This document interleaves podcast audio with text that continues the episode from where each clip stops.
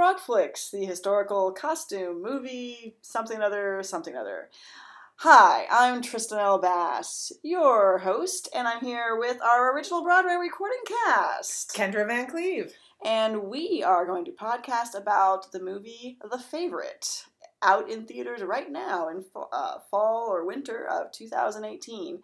But first, a note I'm going to apologize if we have any um, sound issues or what have you because our uh, better recording equipment and mics and such are packed away because I'm in the middle of a move and they're in boxes somewhere. So, with that out of the way, let's dive in. I have to give a shout out first. I just want to dedicate this uh, episode of the podcast to Abra uh, from the Costume Society of America Western region, who cutely today asked me when I said I was going to go see this movie, cutely asked me, Do you read Frock Flicks? And I said, I am Frock Flicks. so that was funny. So, Abra, this one's for you. That's right. So, the favorite is uh, about Queen Anne, who was Queen of England in, for only a few years in the very, very early 18th century, like 1702 to 07 or 09, something like that. Anyway, and her relationship with her favorite, um, the Duchess, Sarah, the Duchess of Marlborough, played by Rachel Weisz, uh, and then a new and upcoming favorite, Abigail Masham, who's played by Emma, is it Emma Stone? Emma Stone, yes. Yes. Um, and it's about the rivalry between those two women to be the Queen's favorite. And the Queen is played by Olivia Colman. Yes. And it's directed by Yorgos Lanthimos, which is probably the only time I will say that correctly, Mm-hmm. um, who is also known, he was uh, nominated for an Oscar for The Lobster, which is apparently a very crazy film. Um, Right. And he does apparently very crazy films, so he's not big in frock flick land. Um, so this is very much a departure for him. Uh, it, we will note, though, the costume designer is Sandy Powell, who is known very well amongst Frock Flick fans. Um, she is a multiple Oscar winner, and dude, she will so be nominated for an Oscar for this. She has been uh, doing tons of press for it. Um, all of the actors for this have been. Uh, this is probably, it has a very short release um, right now uh, at the end of tw- 2018. It will, I'm suspecting it will have a wider release um, in early 2019. Um, but I think it's doing the short release right now because it's so it's Oscar el- eligible. Um, so that's about the film itself.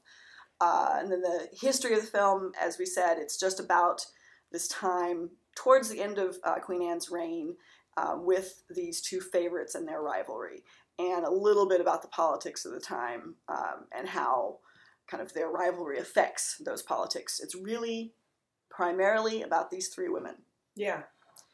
Which- and, and their own inter uh, dynamics. Uh, it's also filmed um, mostly at Hatfield House in uh, the UK, which Yeah. makes for an amazing setting. That that's the just okay. So I loved it. We have all sorts of things to say about it. Yes. It's a great film. It's definitely arty, but that makes it better. You know, Yes. it's not like your conventional Judi Dench biopic. Nothing Right. wrong with Judi Dench. Um, She but did some arty ones too. Yes. The locations were so good. They had that perfect 17th century, and this is just at the turn of the 18th century, so it's perfect. The dark wood paneling, everything is geometric, the lower ceilings, uh, just The gorgeous. tapestries, the. Tapestries, yes. They and I've read some interviews where it was a, apparently a fairly low budget film, but they spent the budget on the locations. Uh, both Sandy Powell and the um, hair and makeup designers talked have talked about um, having fairly tight for a um, cost of, for a period film, fairly tight budgets on those side. The director spent he shot his wad on the locations and because and you can tell. I mean he really makes a point of using the best of these uh, locations, um, using both the, the big rooms, the little narrow passageways, um, filming kind of weird fisheye effects in some of the um, in some of the rooms, just really emphasizing the space. Uh, Yeah, and I thought it was really successful. I mean, there's def- there's a couple of shots, kind of, especially later in the film. I mean, as always, this is one of those films that kind of deconstructs the myth of royalty and that it's maybe not all it's cracked up to be. But at least one specific shot where you've got Queen Anne in her ornate but kind of heavy bedroom, you know, and she's just sort of there with her rabbits, and you know, it's fabulous to be the queen, except here she is alone in a kind of it wasn't you know just it, the space even though that room in particular was big it still felt oppressive Yes. uh, and you could feel how trapped she was and it's interesting because like i'm comparing it with like i don't know why but elizabeth is Mm. coming to mind and you know how they used all those really like cathedral-y yes. spaces so they used like big castle-y kind of spaces but they weren't right for the period Yes. uh, or or Yeah, for the use is yes. what i mean Yes. they weren't actual castles they weren't you know or houses or whatever. Right. i don't know. They, this they were just churches mostly. yeah. Yeah And, and you could Yeah. Eh, to me you could tell. And this just felt right. And it's one of the things that always bugs me about historical films is i mean there, there's something to be in, there's something interesting about a good story right? No matter what. But to my mind we're interested in historical stories because we're interested in what's unique about that particular era.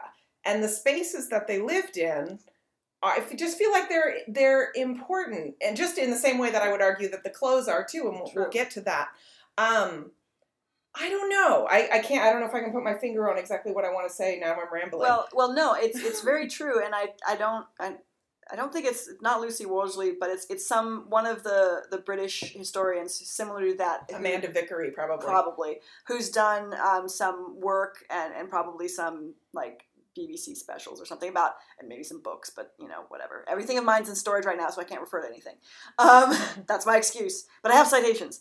Um, who who've done some work on um, how the the physical space of of houses and and buildings really reflects, just like clothing, it reflects how um, family structures and social structures um, Yeah. changed over time. and they really use that to good effect in here. Like I love. So I think it may be Amanda Vickery, and Mhm. if you haven't already, she might have a.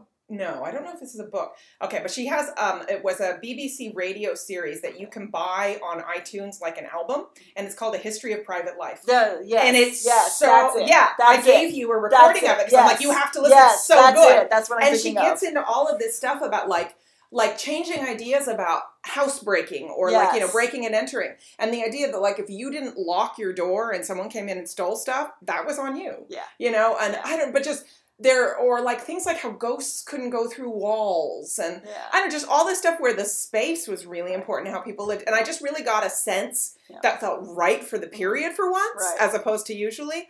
Or the, Uh, the number or the size of rooms, like how Yeah. a, a closet, what a, what the meaning of a closet was. The Yeah. meaning of a closet, like it wasn't it wasn't for clothes until very recently. It was a tiny little room that you went to to pray and Yeah. or have alone time, yeah, basically. And And then then it it was, was- one of the very first places uh, in a house where you were ever alone. yeah, yeah. So anyway, it's that, but that's a very important digression because I feel like the director got that and captured that visually, and that makes a perfect background for the action of the film, of course, but for the clothes, for everything, and for the dialogue, and for the relationships between these women. Yeah, and I'd almost say, I mean, we're going to get to, I'm sure, to the, for sure, obviously, to the costumes. Like, I almost want to say, like, I think their money was well spent on locations. Yeah, I think it was really Yeah.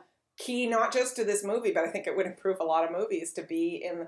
It just it, it so echoed the psychology and the dynamics and all of that. And this is a very psychological film.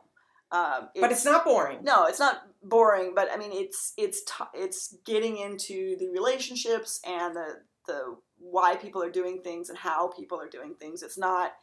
Um, while I, I've mentioned it a couple times, it's about you know there's about the politics of the era, but that's it's about the politics are only relevant in that a couple of the characters are using these politics for their own ends or want to use other people to make political hay in some way. The politics overlaps with this rivalry. Yes. And so it's not political in like a there's going to be battles or, you know, so and so is getting their way about such and such, like, you know, like Amistad or something like this political, um, or, you know, Gallipoli or whatever, you know, um, where you need to know, you know, who's the prime minister and, you know, how many votes does he have in, in the House of Lords or none of that stuff. Um, but it's very much psychological and it's about how who's using power and what kind of power and what kind of games they're playing and um, and how that will have a may, may or may not have a political outcome but it's really about the psychology of it all. Yeah, definitely.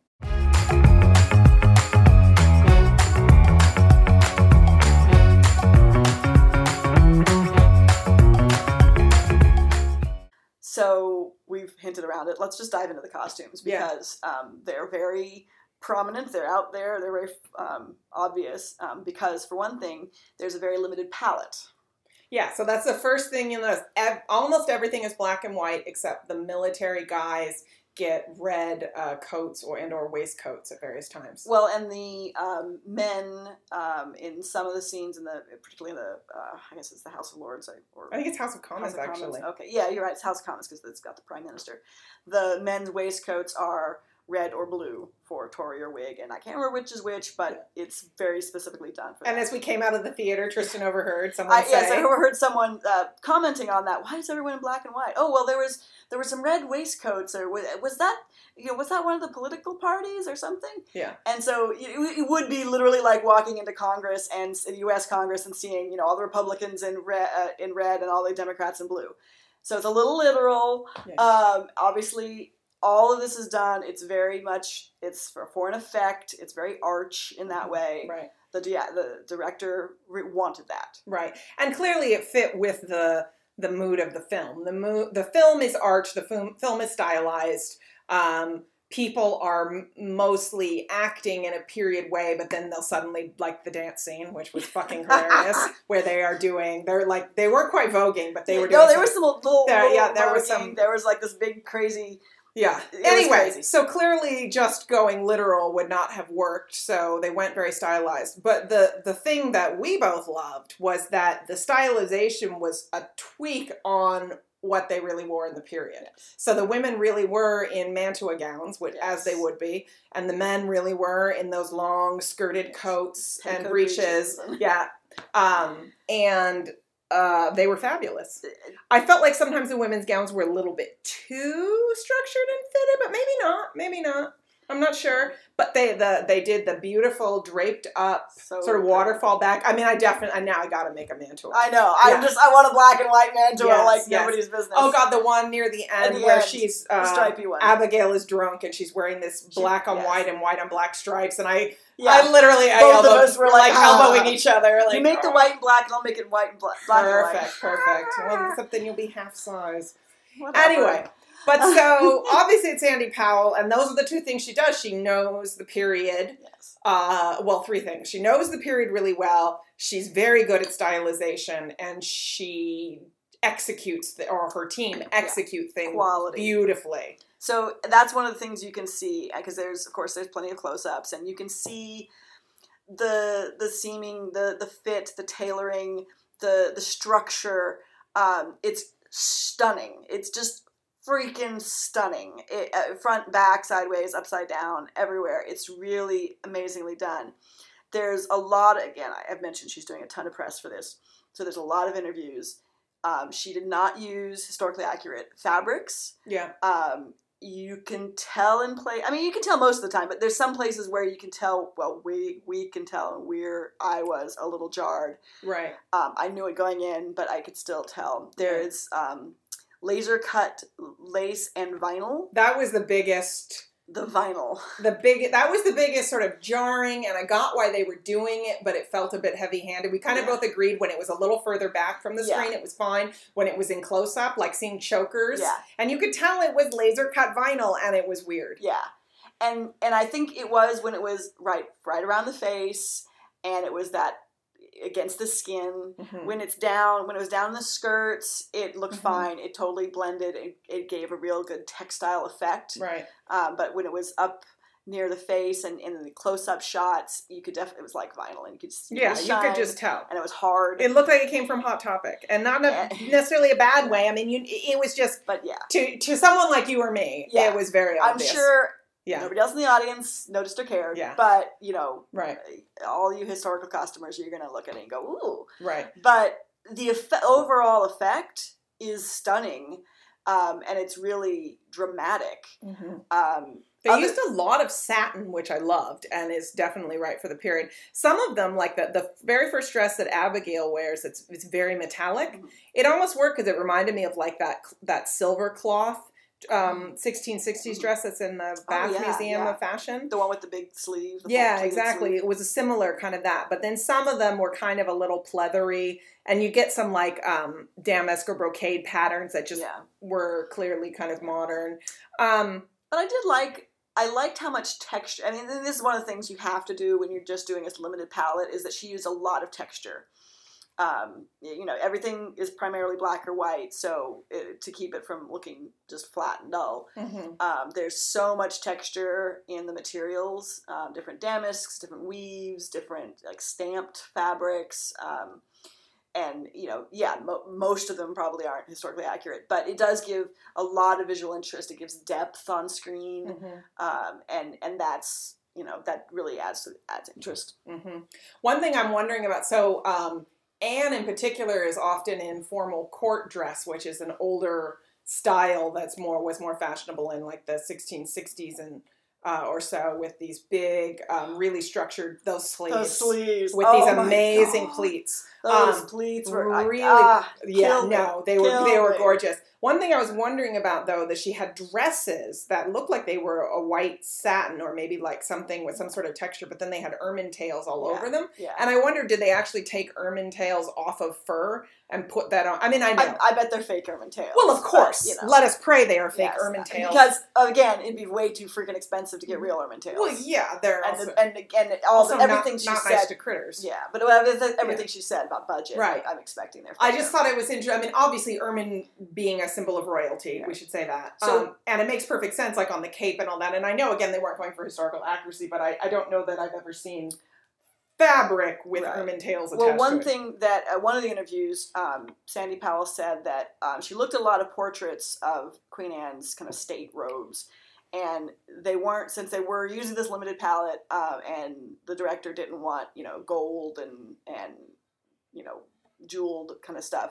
She that's why she decided to use ermine because of course it's a symbol of royalty and it fit in the black and white. Right. And so, whether or not it was particularly historically accurate, she said, "Well, you know, it's plausible. It makes sense. It works. It, Mm-hmm. Right. it carries the right same visual image." Yeah. Um, Well, and the fact that Anne's dresses, I mean, not only just that she's wearing a different style than the everyday or what the other ladies are wearing. So A, it sets her off, but also it's very, it's bulky. It has, you know, weight and therefore sort of like majesty, but it's also kind of bulky in a like older, clunky kind of way. And obviously, you know, that's one of the big things with Anne. I mean, she's the queen, and yet if she weren't the queen, nobody would be paying any attention to this old, you know, aging kind of dumpy woman. Um, in ill health. yeah, yeah. Yeah. So it was, it was just, it was interesting because it made her both majestic and also this kind of like big clunky, you know, obstacle almost. It's like really, she's a figurehead. yeah, It emphasized how much of a- figurehead she was, and that you know she is separate from these other people, and especially these women, and, and like why these women, you know, the kind of the reason why they're trying to be her favorite is hmm because she is the figurehead, because Yeah. she's this separate,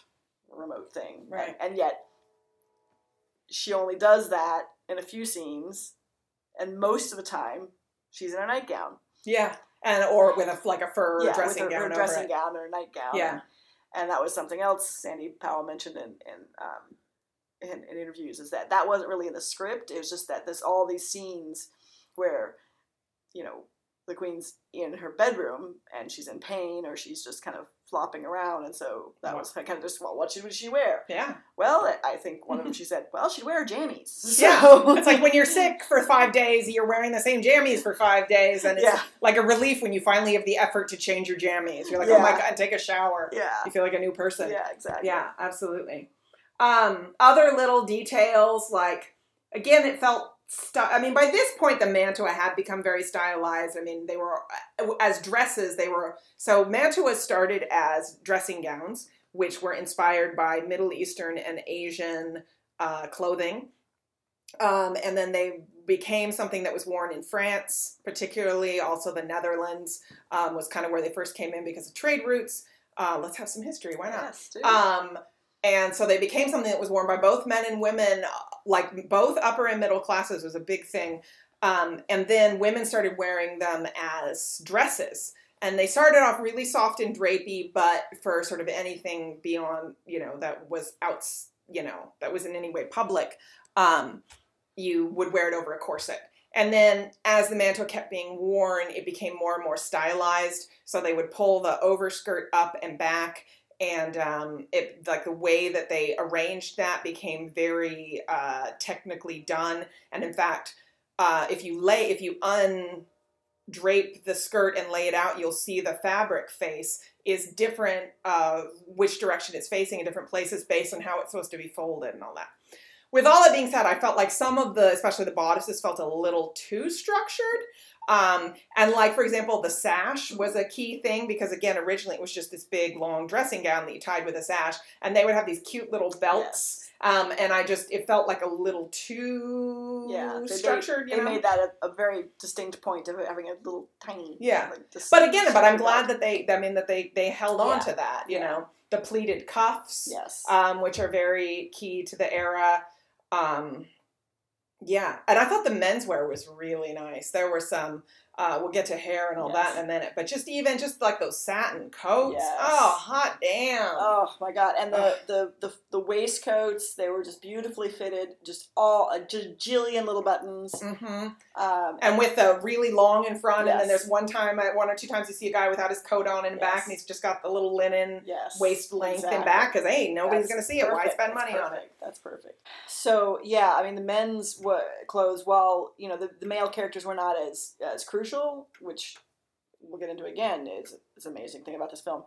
Um, they were cer- certainly equally excellent. Mhm. Um, the men, uh, they kind of had this a little bit. Well, they weren't as strictly as black and white. Most of them were kind of dull in a way, Yeah, except for the one guy, the opposition leader, who was all Pale, all super foppy, and all. Although did you notice his pale. waistcoat was actually blue? Yes, It was wa- blue with like yes, a real stripe. It had a stripe. Yeah.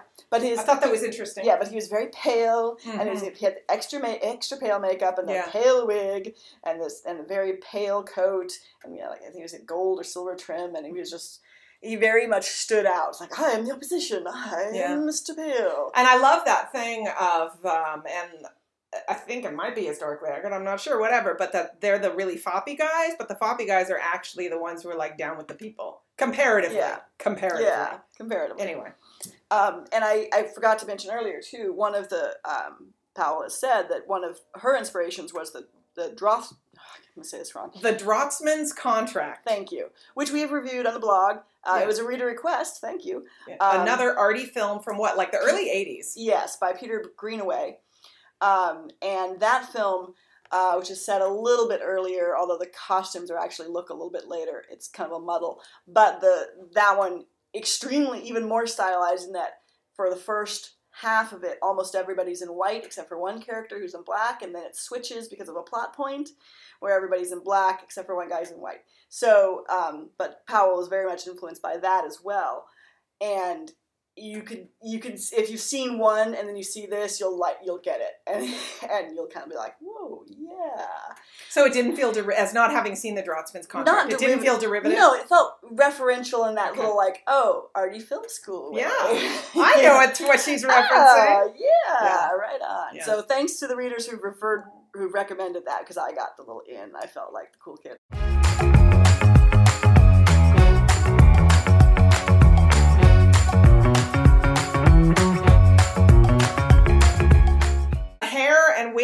Go for Um, it. the so the women's hair um, wasn't quite as elaborate as technically it should have been, according to you know what actually happened in the period. Um, but they definitely got, especially for the more But it was formal for a scenes, stylized thing. It's stylized, yes. For the more formal scenes, they did get the the volume on top of the head, which is key, and then the fontange headdress, which is um, all of that sticky uppy lace and ribbon and things like that, which was totally the look. and those were pretty darn good. They, Yeah. I, I, I, I approve. Of Yeah. those. They had a range of them. They all weren't identical. Different materials. Yes. Some were ribbon, some were lace, wire, some were like were, yeah, uh, uh, Mhm. net and wire. right, right. And they Um, kind of coordinated with the outfits, but they weren't super matchy. So they had a. It was Right. nice. It was very Yeah. well done. I read an interview with the direct, or excuse me, with the hair designer who said that the director really wanted a, a kind of a stripped down look. Um, and I think so. It was kind of the period, but dialed down a little bit. But then, you know, trying to show when they're being more fashionable and that sort of thing. Also, apparently, the director forbade any hairspray. So they were working with other products, which actually would, would be more historically accurate. And apparently, it was like they were constantly having to run in and, and touch up people's hairstyles because there was just no hairspray allowed. Um, we'll get to the men in a second with the wigs, but the key thing I have to say that made me, I mean, there were so many things about this movie that made me happy. The women's hair was up when it was supposed to be up. Hallelujah. I'm not saying women didn't run around in this movie with their hair down, but they ran around with their hair down when they were in their fucking nightgown. Yes. At, in, you know, dressed for bed. Hallelujah. When they were dressed to be up and about, their fucking hair was up. That's how you do it. That is people. how you do it. The only slight exception is in the uh, there's a scene near the end where Sarah, Duchess of Marlborough, is uh, at home in the country. It's like the second to last scene. Yes, and the, her hair is up in front and down and back. And, you know, whatever, I'll let that slide. Because in every other scene, if they were dressed for the day, their hair was done. Which, thank you, baby Jesus finally loves me. That's it's not that hard, people. I can't tell, it's fucking revolutionary. I know. And you know what? It works. Because then all those times when the queen is running around in her nightgown with her hair down, Yeah. It works. It makes sense for the Makes it- sense. because she is ill or tired or whatever. It- It, makes sense. She's It- looking a little ragged and crazy and, and like sick yeah. and Yeah, it, she's a contrast. right. And also then in other intimate moments where, you know, somebody's in bed or, you know, Yeah. I'm sure, I don't remember as much, but I'm sure there have to have been a scene where Sarah or Abigail was dressed for bed similarly Yeah. and their hair was down. And that makes sense because that's when you take your hair down. I mean, Yes. you might braid it or something like that Dur- to actually during sleep the, it. During the least sexy honeymoon scene ever. Yeah, I think Yeah. her hair was kind of down. Oh my god, that was Ah, so, that was so funny. funny. So funny, yes. We'll have to, there's You'll a lot of watch it. It's great. Yeah, Um, totally. So that I just I can't tell you how happy that made me. It wasn't a big deal. Listen, all of you fucking people who think we can't relate to movies where somebody's hair is up, you know, we related just fine. Yes. It did not make them feel weird or different or whatever that their hair hair happened to be in a bun or something. and something. I related more to the queen because when she was sick or feeling depressed or feeling alone and she was sitting there in her nightgown with her hair down like yeah girl i Yeah. felt like that Yeah, i totally related to her yeah. Because Bras off. yeah you're like, just like you don't give a shit. "Uh, yeah, totally. uh." Yeah. That, that's how you feel when Right. your hair's down yes. You do not, you don't feel all beachy waves and sexy. You feel Right. like, uh, the world hates me. Yes. Fuck everything. Yes. Where's my cake? Yes. Barf. Yes. You know, Yes. give me more cake. I'm gonna make bad choices. So, Yeah. And then, of course, you know, as is true to the period, the men are in these over the top, foppy, long Whigs. Granted, the can't we can't keep the political parties straight. Sorry, because we're not political nerds. No. Uh, whether it was the wigs or the Tories, one team was foppier with the the wigs that get up into the two poofs on top. Yes. Um, and then the other team was had kind of more sedate wigs. But damn, I love a good full bottom. Oh wig. my God! somebody I Somebody, love you know, a good full bottom wig. I, I'm I'm really not into the romance or the sex right now, but somebody shagged me rotten with a full fat bottom wig, and I'm just down. I'll- I may have said this before in a podcast, but I'll never forget the first time I went to uh, Vaux le Vicomte, the big picnic that happens in France.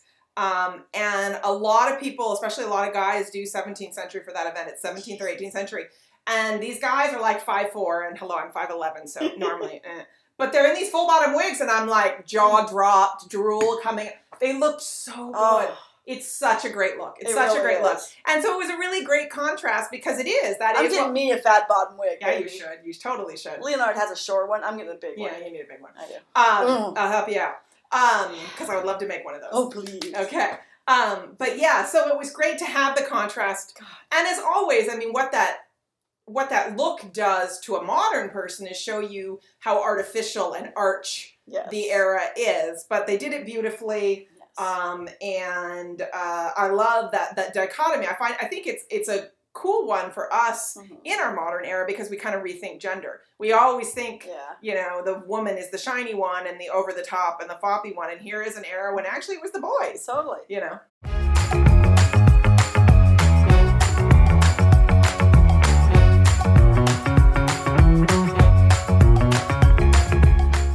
Since we just mentioned rethinking gender, let's just dive into the big controversy or Yes. big like thing that has popped up, um, probably in some of the articles about this uh, movie is the you know l- the lesbian aspect.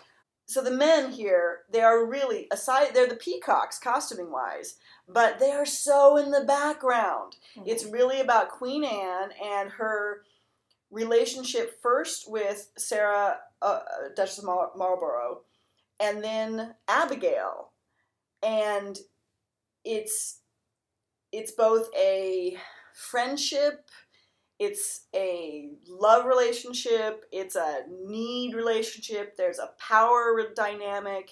There's a sisterly There's a aspect, a sisterly mother-daughter There, aspect. there's so many things going on, and it's in both in both relationships. First with Sarah, and then with Abigail, and it's amazing, and it's so well written. It's so complicated. It's so interesting.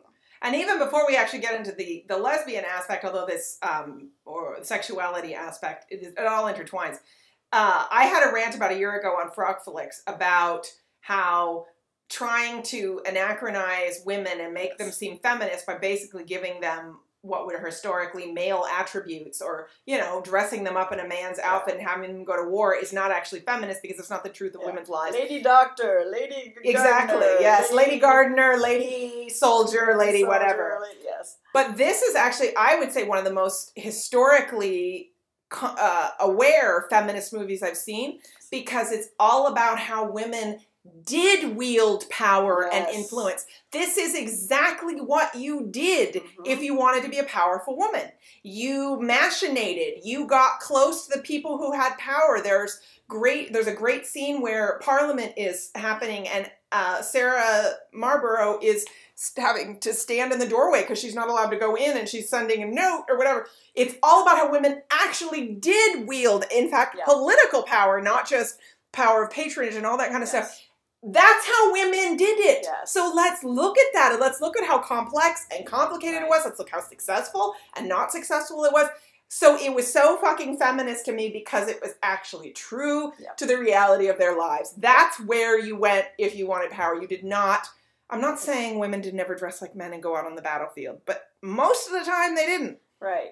And that is while while the lesbian aspect has been played up and we we honestly of course we will never know how much is true or how much isn't and there's a lot of even scholarly debate about how much what did or did not happen. The true part is that Sarah did use her relationship with the queen for political gain. And she's the one who. So it's apparently it sounds like a lot of courtiers thought Anne was a bit too into all of her lady friends, and these were not the only two. There Yeah, were the- multiple the- uh, female favorites. Yes. But that so when Sarah and Anne fell out and Abigail rose to power, Sarah went around accusing Abigail of, and Anne of being inappropriate. And simultaneously saying, well, she and Anne had this very pure relationship, but these two are getting it on. Right, and saying I'm going to take letters, and the, so some of that, you know, definitely is true. Um, as far as the accusations, what actually happened, obviously, we'll never know. Blah blah blah. And it, again, scholars on of every Side. side, if there's sides, um, have debated this and continue to debate this. But the real fact is that the political aspect and, and using access to the queen for political gain, yeah, Sarah uh, totally did that. Mhm. Totally did that. Probably did that in, in as as scheming and and nefarious of ways as she could because that was how women Calculating. calculating and and Because yeah, that was That how was- you achieved power. You didn't get to go off to battle.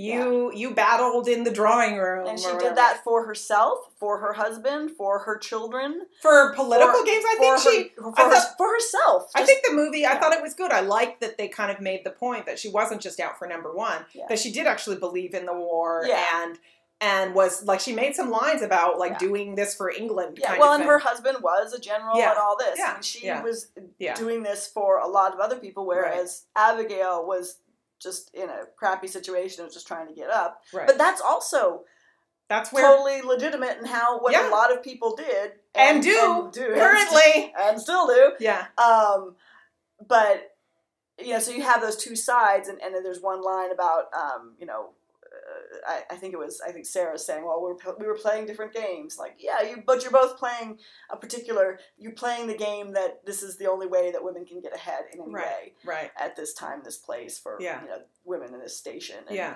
Well, and, and what I liked about it too, again, I, I feel like um, I like that they humanized Anne. They didn't just make her like old and scary and gross.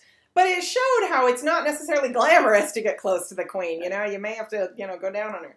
But I think the thing that's So they interesting. did make her a little dumber. uh, Yes, and, she apparently was a bit more more. she wasn't great, but she was a bit more politically astute Yeah, than they, they, they made her more cartoony, you know, Yeah, kind of uh, than she necessarily was. you know. But I also think what's great about the movie is while historically there certainly have been sort of raised eyebrows, and that's not so much done when it comes to same sex relationships, it also gets into the idea of how fluid sexuality has always been, Right. but also particularly how pre 20th century, how fluid definitions of sexuality Right. were. Because Anne, I mean, she actually was married through, Yeah. they, they write out King George, who Yeah. died about a year into this story. Yeah. Uh, he should have been around for some of it, but apparently he was useless. But I mean, she had 17 pregnancies. She was Right. clearly getting it on with him. Historically, sexuality was not as rigidly defined as we think it is, and there definitely was a sense that you know if you if you got the heir and the spare, and what you did in your free time was in your free time, and it, people didn't try necessarily categorize. So they might have been like, hmm, what's the queen doing with her favorite? And there may have been an element of, ooh, that's too much or gross or whatever. Right. Um, but it wasn't like, okay, therefore she's a lesbian. Right. Therefore we have to slap labels on this. And, you know, women can have rom- and did have romantic friendships, intimate friendships, sexual friendships, who knows, a whole range of things uh, in a way that we, we really want to put things in boxes. Well, and there's there's a few things to unpack there, and I hate using that word. Why did I just use it anyway? um, but for one, you know, the word lesbian didn't exist for like a couple dec- uh, centuries after this um, time period. Um, but the idea of the you know intense female or intense same sex romantic relationship um, has existed like through uh, out long throughout history, way way up until pretty much the 20th century. Like these strong um, romantic emotional bonds between same sex friends that today we look at those kind of letters and we think, oh my God, they must have been lovers. They must have been, you know, having sex, and and maybe they were, maybe they weren't. But you know, these are also a lot of times people who had, you know, opposite sex marriages and kids and blah blah blah. I'm right now thinking of there's some letters from you know Abraham Lincoln and him and his, uh, uh, a friend in his youth and early days as a lawyer where they slept in the same bed and they wrote called each other dearest and all this. But obviously, you know, he married Mary Todd and they had kids and blah blah blah. And so today we don't know what to make of that because we don't allow that for same-sex friendships in Western culture, and we don't have the words, those kind of words for that. Conversely, and and very recently now we have some words kind of recognizing things like um, aromantic or um, Asexual. asexual, where you know you may, and and that these are separate necessarily from uh, heterosexual or gay or bisexual, where you can have deep romantic relationships with someone that doesn't have anything to do with what you you know who you want to stick your junk into. but I Uh, also so, and I mean, I'm just saying that you know that that human sexuality and romance are very complicated, Mhm. and they always have been. yes. And so we look back in the past, and we're trying to put specific labels onto things, and and you know what? We actually do have more complicated, more subtle labels for that now, and maybe we should like think about that in the past too. So, TLDR. Queen Anne and all of her favorites may or may not have had sexual relationships. They may have had romantic relationships. They may have had a lot of things. We will never know. Um, this movie, of course, says that they had sexual ones and romantic ones, and that the the partners may or may not have had different. May have been just using that for political and personal gain. But I thought what was interesting too, though, is I feel like this movie showed how kind of blurry it was Exactly. and how it could happen. Because I think a lot of times we look back and we're like, you know, we've been so encouraged, and granted, it's changing now in the 21st century, but those of us who were alive in the 20th century were really encouraged to put things into boxes. Right. And it was separate. And even if you were bisexual or transgender or whatever, you were in that box, and that's what you did. But I think this shows how you could have an intense friendship and it might lead to something unexpected and i don't know i just i like that it was gray area and mushy and blurry because that is how life is Yes. You know? Exactly. and we all have different motivations for being sexual i mean i thought it was really interesting actually that anne was sort of soliciting sexual activity from abigail when she was clearly not into abigail anymore but she wanted to get off you know.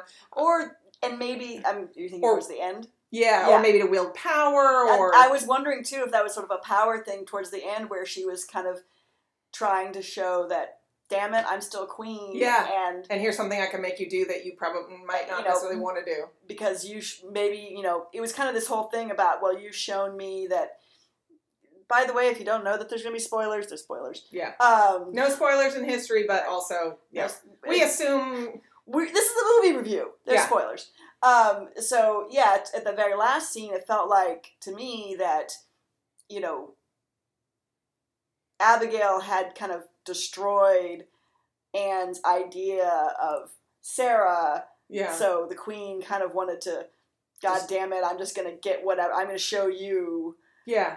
and, and Well, and also kind of destroyed her lo- her ideas of like the purity of love. yeah so Like- I- you're gonna i'm gonna make you do this Yeah. because you've Yeah.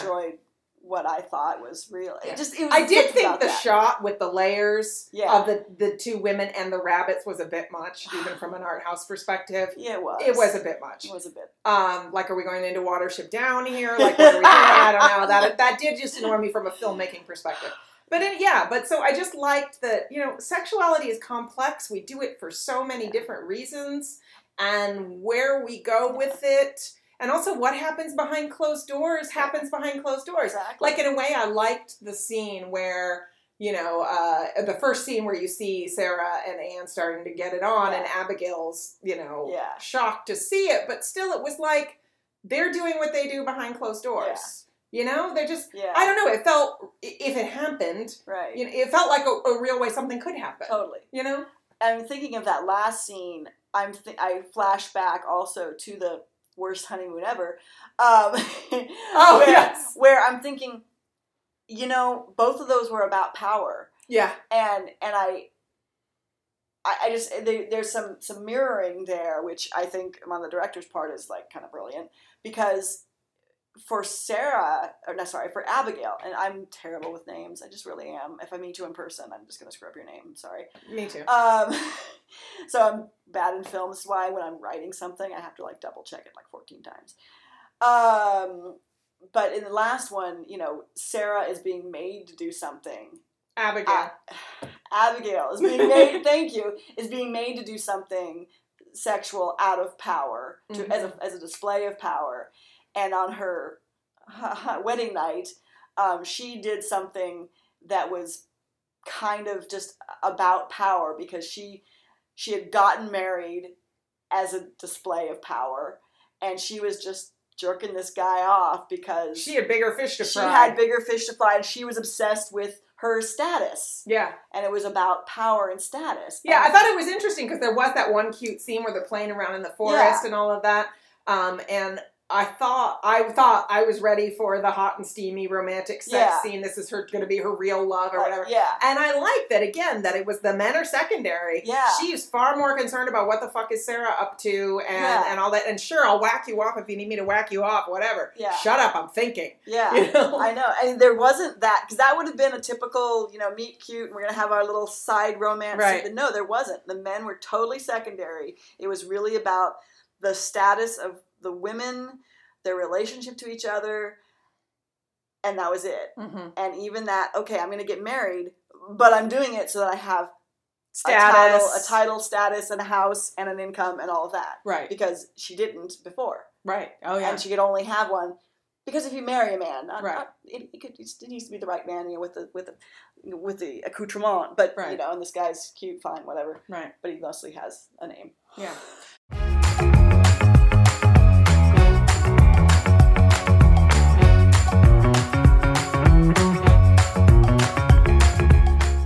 One of the things I liked about the movie is minus one use of the word okay. Yeah. I felt like the people behaved in a way that was appropriate to the period. I'm not saying it was perfect, but like I felt like when they were being casual, or like in a scene like where she's running around the forest with the guy, and I love where she was Yeah. punching him and all that. Yeah. It still all seemed to work for the period. Yeah. You know, sometimes when they try to make people relatable and casual and informal and all of that, they, they suddenly become, you know, this like 21st century emo girl or something. But you know, but I felt like they felt like they did a really great job of keeping the mannerisms and the dialogue and all of that, minus that one use of okay, Yes. uh, which dates from I want to say mid 20th century, Yes. you know, and drives me fucking up the wall. Yes. Um, Okay.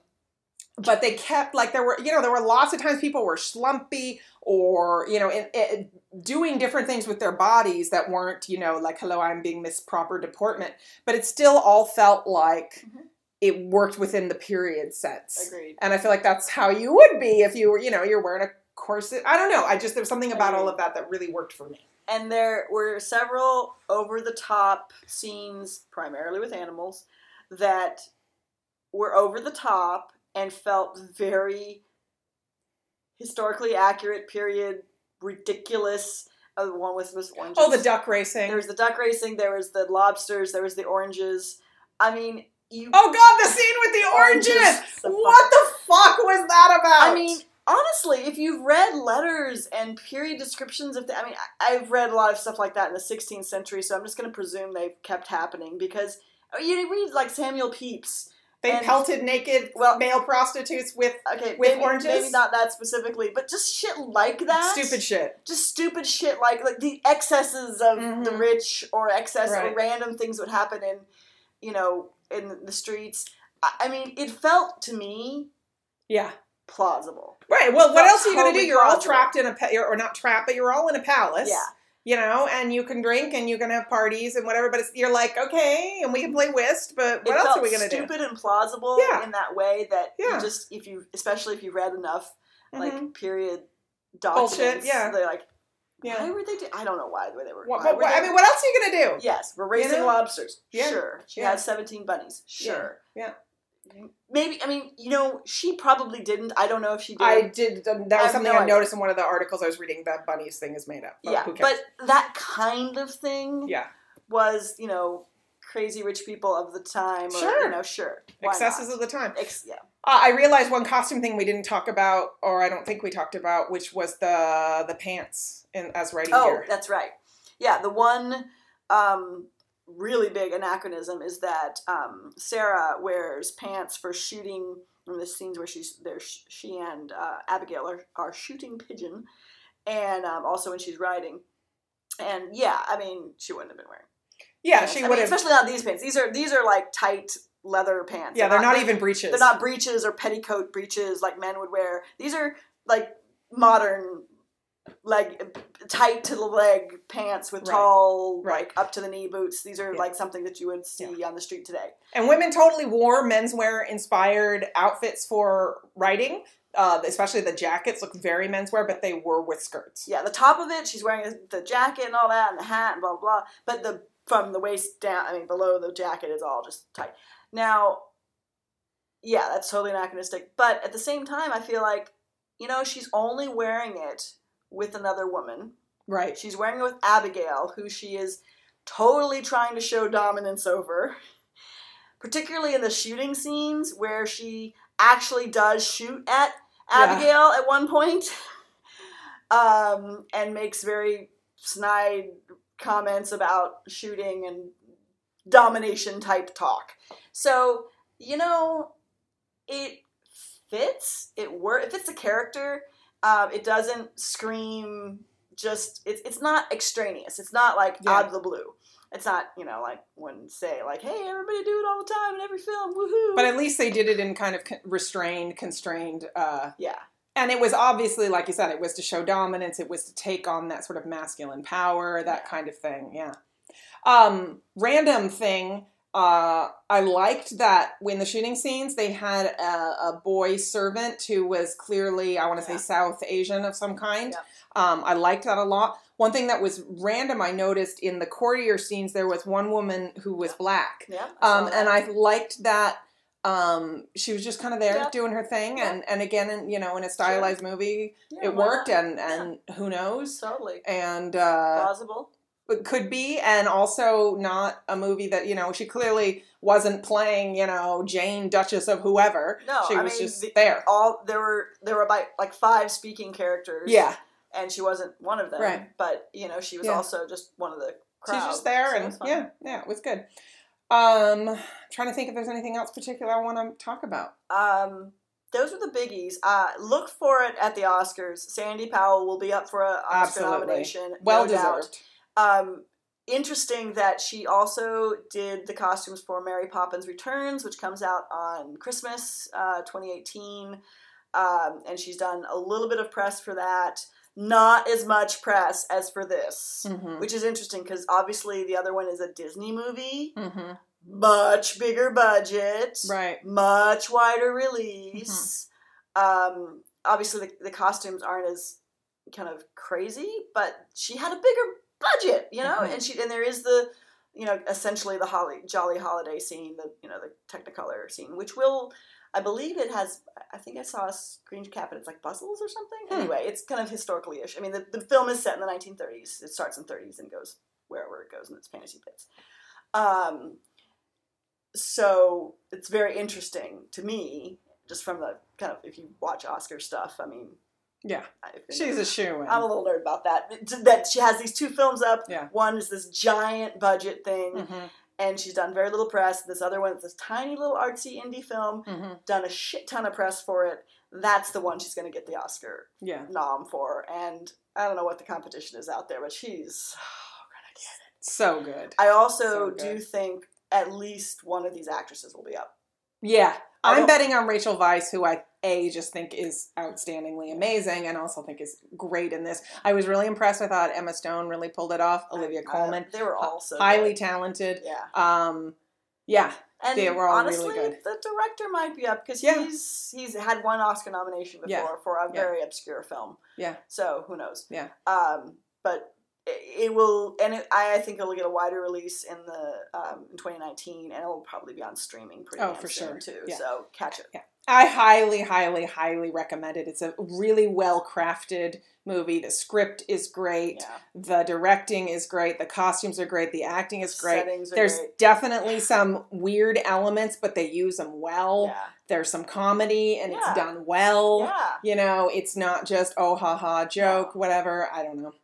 Um, I would like to add one little thing, which is a special sneak preview, in that we got to see a special preview on the big screen, and I gotta say it was so exciting to watch Trystan forced to watch the Mary Queen of Scots preview and, next and to me. And watch me bite the the armchair. there was and- a lot of grumbling and muttering. And I mean, honestly, it was the same preview that we've seen everywhere else, pretty much. And I just, I wanted to hurt something. I got really excited watching it because we're planning to do a podcast for it, and I can't wait to watch Trystan squirm. It's gonna be really, really hard. It's going to be really entertaining. So look for that. It's coming. It's coming. Yeah. Okay, so um, the favorite, two enthusiastic thumbs up, Totally. and uh, we'll probably do some posts about it because we have, as I said, Sandy Powell has done so much press, so we're gonna have a ton of quotes and as many pictures as we can scour uh, out uh, uh, around it. Um, Yeah. Obviously, it's not we can't get screen caps because it's still in the theaters. But um, maybe we'll wait until um, it comes onto stre- streaming, and we'll do something big then. I, I got to do something about the hair sooner Yeah. Okay. So Yeah. we'll have some posts. Yeah, Um, in the meantime, because we love you. catch us on all the usual places on Facebook, on Twitter, on Instagram. Um, FrockFlicks.com. Fro- FrockFlicks.com. Subscribe to our Patreon for um, extended shit. Thank you to everyone who already subscribes. We'd read out all your names, but there's so many of you and we love you so much. We don't want to fuck that up. Um, also, I just I, I can't get to my phone right now and get, log in because anyway issues, and I've had a cocktail. so, but I trust. I love you. Uh, we all love you. We and really you do. make this thing happen. That's do. So thanks so much. Yep. Bye. Bye.